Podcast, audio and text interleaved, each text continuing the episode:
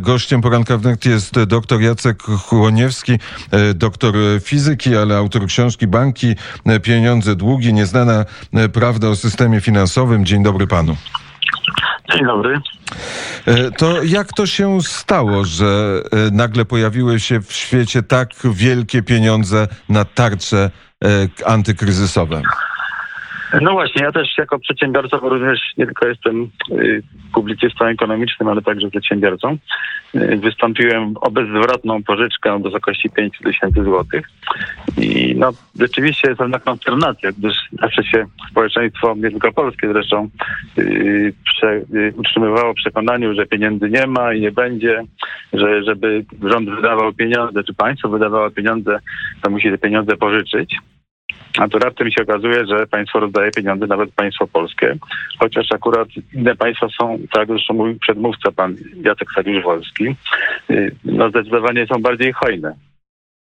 No i jeśli się popatrzy na y, teraz ogólnie rzecz biorąc, nie chcę tu oczywiście robić wykładu, natomiast y, normalnie się nie zastanawiamy nad tym, skąd się biorą pieniądze, one po prostu są. I wydaje się, że najlepszą, znaczy najwięcej wiemy o pieniądzach, natomiast tutaj sytuacja jest troszkę podobna. De facto wiemy o nich mało. Tutaj zacytuję, y, podam taką paralelę. Otóż jest taka sztuka Mieszczanie szlachcicem Moliera i tam dowiaduje się główny bohater, pan Jordan, że, że mówi prozą. I podobnie jest w Polsce i na świecie, że ludzie jakby nie zastanawiają się nad tym, czy mówią prozą, czy nie mówią prozą, tak samo nie zastanawiają się nad tym, czym są pieniądze i skąd się biorą. I można w obecnym świecie mamy tak, że pieniądze są w zasadzie w 100% kreowane przez prywatne banki komercyjne.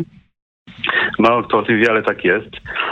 I jakby no jest to pewny, pewnym sensie sytuacja nowa, ponieważ taki stan mamy od, dopiero od kilkudziesięciu lat. Natomiast jak popatrzymy sobie do Konstytucji Polskiej, to mamy, konstytu- mamy w artykuł 227 i tam jest napisane, że Centralnym Bankiem Państwa jest Narodowy Bank Polski i przysługuje mu wyłączne prawo emisji pieniądza. I no i tutaj y, ten, y, te, te uprawnienie przez wiele lat przez NBP nie było wykorzystywane. Dopiero ostatnio NBP zaczął y, kreować pieniądze i kupować obligacje, czyli robić coś, co dawniej było zabronione. Istnieje taki dogmat, który ekonomiści tak zwani neoklasyczni propagowali przez i propagują w dalszym ciągu przez kilkadziesiąt lat, że państwo może wydawać tylko tyle pieniędzy, ile zebrało z podatków, a jeśli, jeśli ma mniej, to musi pożyczyć. I w dalszym ciągu ten dogmat jest y, jakby no, propagowany. Natomiast no, ponieważ jest sytuacja trudna, tych pieniędzy jest za mało, y, to sięgnięto do tej metody, która, że tak powiem, jest potencjalnie możliwa, natomiast generalnie była jakby ukrywana, czy, czy, czy jakby niewykorzystywana. Y, no i krótko mówiąc, dwóch źródeł, skąd mogą płynąć pieniądze, czyli przez y, a właśnie, nie powiedziałem jeszcze ważnej rzeczy, że większość pieniędzy, które mamy w portfelach, czy właściwie nawet na kontach bardziej, to są pieniądze, które były wykreowane przez udzielanie kredytów. Gdyż mało kto wie, że wszystkie pieniądze, jakie w Polsce obecnie mamy, to jest około 1400 miliardów złotych, z czego około 200 miliardów to jest gotówka, a pozostałe to są tak zwane cyfrowe pieniądze bankowe, które są w bankach, byt wirtualny, to one w 100% zostały wykreowane przez, przez udzielanie kredytów i przez zadłużanie się państwa, czyli w obecnych, obecnych czasach kreatorem pieniędzy jest, są wyłącznie banki komercyjne. Natomiast jakby państwo w postaci banków centralnych jest, można powiedzieć, w cudzysłowie odsuwane od tej czynności, a teraz w ciężkich czasach, jak widać, odblokowano tą możliwość. Na czym ta kreacja pieniądza przez banki komercyjne polega?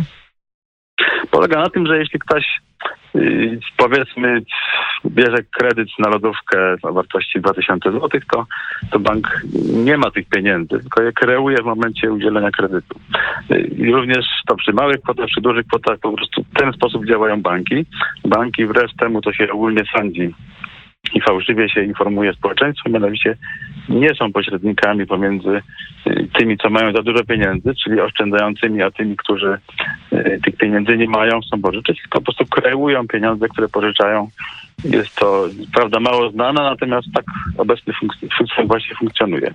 I podobnie mamy w przypadku państw, to znaczy państwa, które y, pożyczają pieniądze od banków, bo głównie się od banków pożycza, to de facto banki tych pieniędzy też nie mają, tylko je kreują. Czyli w związku z tym państwa zachowują się i zachowywały się w ten sposób. Powiedzmy, że mam rower, a pożyczam go od sąsiada, jeszcze płacę za to, prawda? Więc jakby państwa zachowały się mało logicznie, teraz to się powoli zmienia. I tak ten system finansowy i kontroli nad finansami świata przejęły największe banki. Znaczy nie, tylko największe, bo również nie wiem, małe banki, powiedzmy banki spółdzielcze w Polsce, czy też jest mnóstwo w innych krajach też małych banków w Polsce akurat sektor bankowy jest mocno skoncentrowany, ale wszystkie mają prawo kreacji pieniądza. To jest jakby coś, co jest rzeczą nową w świecie finansów na przestrzeni wieków. Dawniej tak nie było. Dawniej mielibyśmy, mieliśmy taką sytuację w większości przypadków, że to państwo kreowało 100% pieniędzy. Gdybyśmy jeśli mieli, mieliśmy na przykład denar Mieszka pierwszego, to, to, to wtedy nie było banków i, i wtedy był tylko władca i ten władca emitował ten pieniądz, czyli tworzył go z niczego. W tym, znaczy w tym sensie akurat z niczego, że no, to były z brązu monety.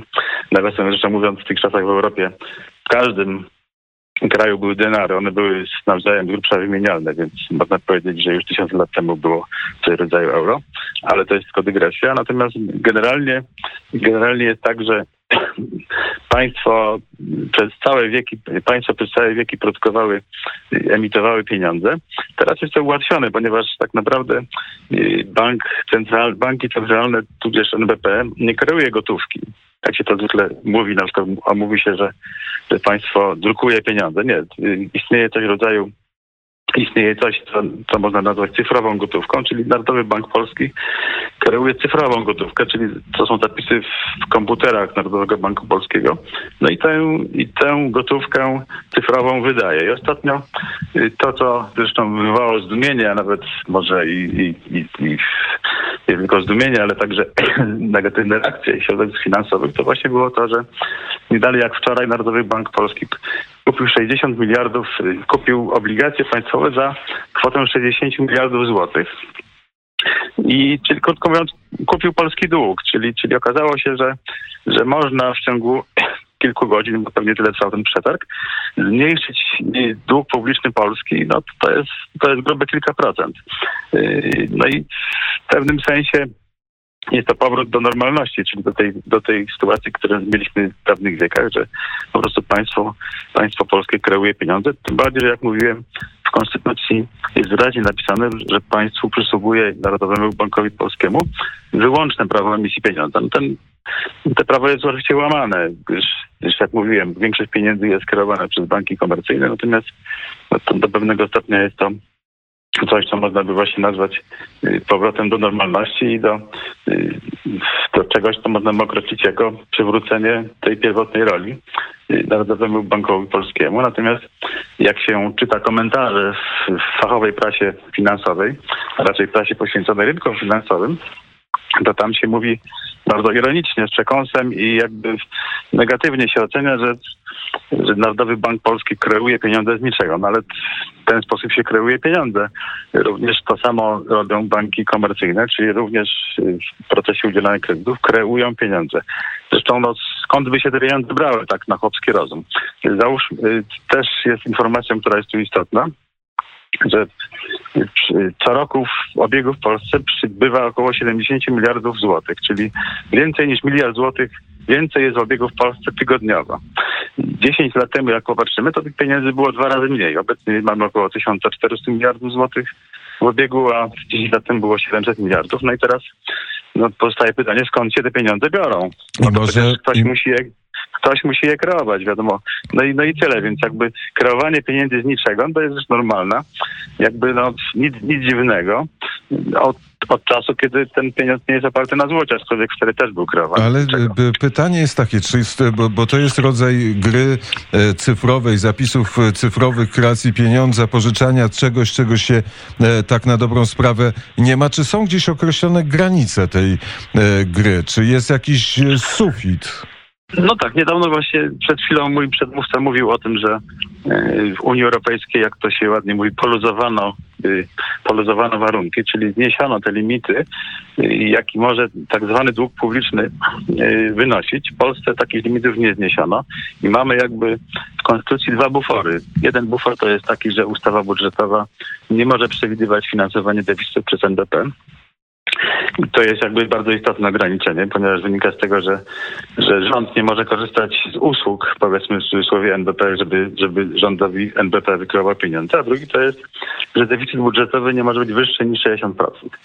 No i jak słyszymy, kraje Unii Europejskiej, jeszcze nie tylko kraje Unii Europejskiej, albo wielu krajów świata, już tego warunku nie przestrzegają, natomiast w polskiej konstytucją cały czas jest. I te zabiegi, które, jak widzę, polskie władze czynią, żeby jednak te pieniądze wprowadzić na rynek, no to są pewnego rodzaju gimnastyką i obchodzeniem tego warunku, ponieważ on obchodzony być musi, gdyż, gdyż na innej rady nie ma, chociaż akurat w Polsce do tych 60% jeszcze nam dużo brakuje. Natomiast już widzę tego typu działania, które powodują, że no jest taka, taka trochę gra pozorów, że te 60% cały czas jest.